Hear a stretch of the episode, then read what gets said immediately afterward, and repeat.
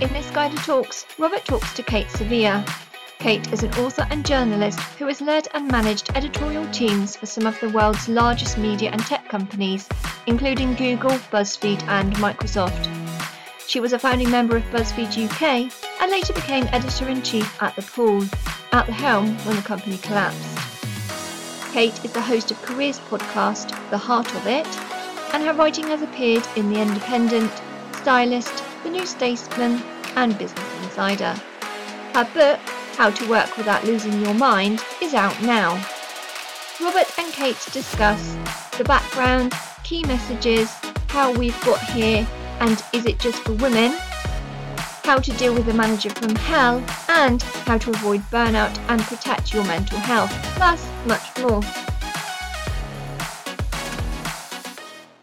Hello and welcome to the Guider Initiative Talks. And today I really am absolutely delighted to welcome our guest, Cate Sevilla. Cate has written a book which is kind of winning accolades and top 10s and top 20s all over the place called How to Work Without Losing Your Mind. And the timing is immensely perfect for all of us. So, firstly, Cate, hello and welcome. Hello, thank you so much for having me. It's an uh, absolute pleasure to be here. So let's let's just just get straight into the nitty gritty of it. So what, what's what's the what's the background that you end up writing this book? Tell us about what you were doing before and and how you've got here. Sure. Yeah. No. So I was um, working in um, online editorial, digital publishing, digital media, whatever you would like to call it. Um, so I'd been doing that since uh, I moved to the UK, really, in uh, 2006. Um, and I worked for myself for a while. I worked for a blog publishing company in the UK when that was the thing to do. And then I eventually realized that I would quite like to make some money, perhaps. so decided to get you know a, a, proper job i'm still on the internet but a proper job so i, I started at um, msn and i worked for there for a while. And then i was at buzzfeed uk where i became the managing editor there for a few years.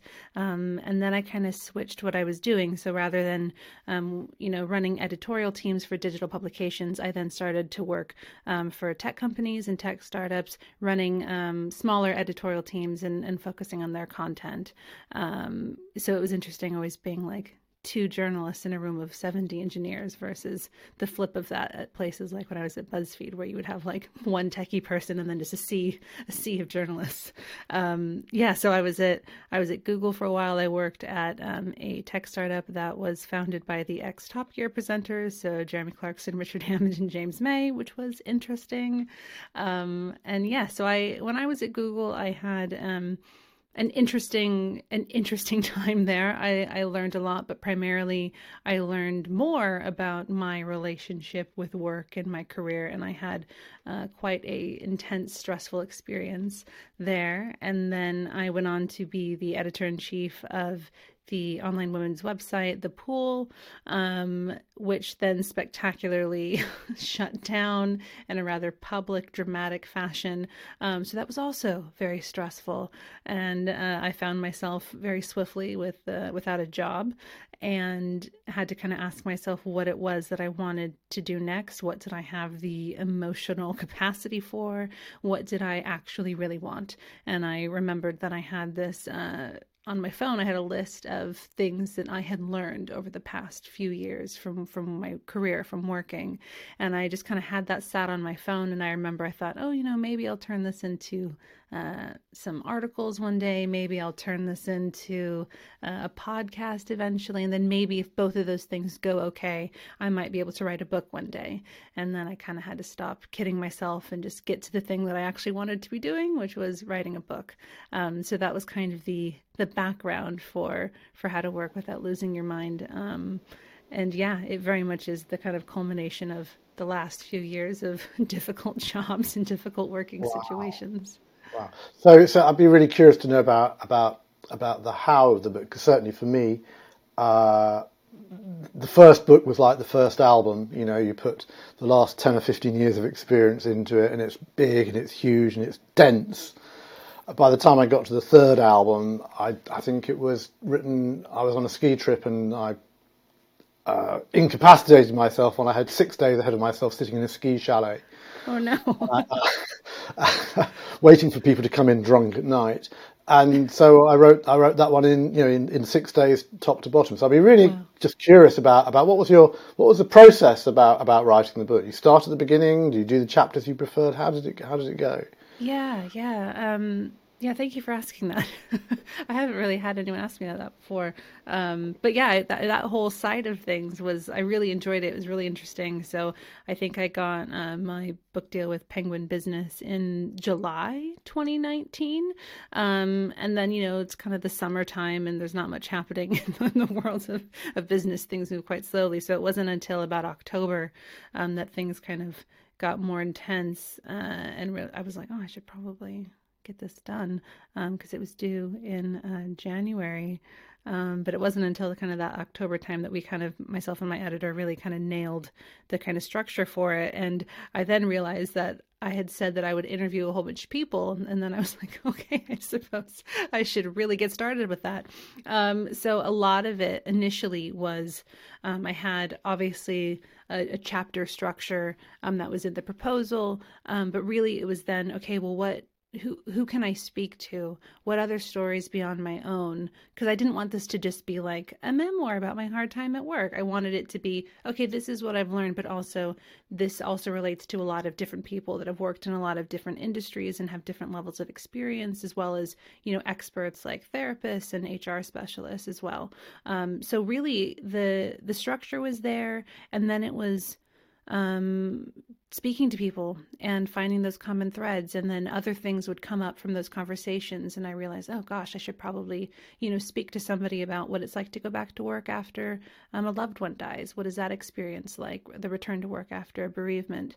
Um, so there were lots of things like that. So really the overall how and structure was was born out of um, other people's stories and the stories that kind of fit um, together best, um, combined with the things that I really wanted to talk about and felt necessary to uh, address. Because a lot of the stuff I feel um, is addressed in some capacity, but I don't think um, in a business book people usually talk about, you know, what it's like to have a miscarriage at work, those sorts of things. Yeah, I mean, it's, it's a it's a really unusual genre, and it's one that mm. that it's almost like you you have you have created your own your own unique sort of space and space in the market because most of the books are like mine, which are like, yeah, how do you grow the business, how or strategy or marketing or processes or systems or recruiting people or employing people yeah. or motivating people, and they're all and they're and either they're horrifically corporate or they're or they're relatively corporate, and then there's there's there's a handful of books which are are personal without um, without being uh, what's the word I'm looking for without obsessing with my story and my yeah. problem and, and, so on and so forth. That's that's a really interesting line line line to tread. So what what um, to your mind, you know, because I think always think it's really interesting. You write something and you think it's about this, that, and the other, and then you read the reviews and discover that people almost almost read a different book. Interesting. That's not what I was trying to say. what what what what were your what did you feel your key messages were? Sure. I think my my key messages in writing this were really um, going through the sort of how necessary it is to one realize how um, serious work stress is burnout, whatever it is that you want to call it, um, that those feelings and the effect that it has on your mind and your body and your your world, your relationships with other people, like that's something to be taken seriously. It's not something that should just be brushed off. And then also um, understanding what is in your control at work and with your career, and what is not in your control. Because I think that sometimes we are made to think and we might believe ourselves that we can control all of it including other people's behavior including how uh, you know a difficult manager decides to react to you or decides to treat you. But actually that's not that's not your control at all. You know that's you can't. There's only so much you can do with that. So i think really those those were the overall messages that I wanted to get across in this book is really, you know, look after yourself at work and to think more closely about um, your relationship with your own career. Um, it's funny, as you said, with reading reviews and stuff, I think I didn't realize quite how much I swore in this book. the FT kindly put out like this is quite a sweary book. The first the first chapter is quite angry, and I was like, oh, I guess it is. that's okay. That's that. Yeah, I'm like, yeah, that's fair. and, yeah, and it's it's kind of bizarre. I mean, it, it, feels bizarre to me that that you know, despite two thousand years of civilization, you know, we still don't treat staff, employees, well, yes. fairly. We we still we still haven't haven't figured out that our work is so much part of our identity for everyone who goes to work, yeah. and yet we don't treat everyone everyone well. I mean, there's there's. Yeah. I mean, it's a it's a problem that we seem to struggle with on on all sorts of levels. The need to make things um, hierarchical and to have some sort of class system and some sort of these people are better than those people is uh, yeah that's ingrained in in our society and unfortunately very much reflected in the workplace, as you were saying. And, and do you think that's almost like, a, a, a, as you alluded to, sort of a class political problem that we have? Yeah, uh, absolutely. Hierarchies and, and, and, and not just hierarchies and stereotypes, uh, and, and whether that's about about race or about sex or or about religion, and the, and there's a kind of a corporate not, not a corporate mentality, but there's a, there is a there's an unwritten rule book about yes. what what people expect and don't expect of people at different levels. Yes, absolutely. I mean, I wish uh, I wish I had a degree or had taken years of my life to study sociology properly, so I could give you a very scientific sociological answer for that. But I think uh, definitely that is ingrained in in how our society functions, and you know, particularly in the UK, uh, that that class system, um, and specifically problems with race, which I guess the UK government has declared is not a problem, even though it, it very much is.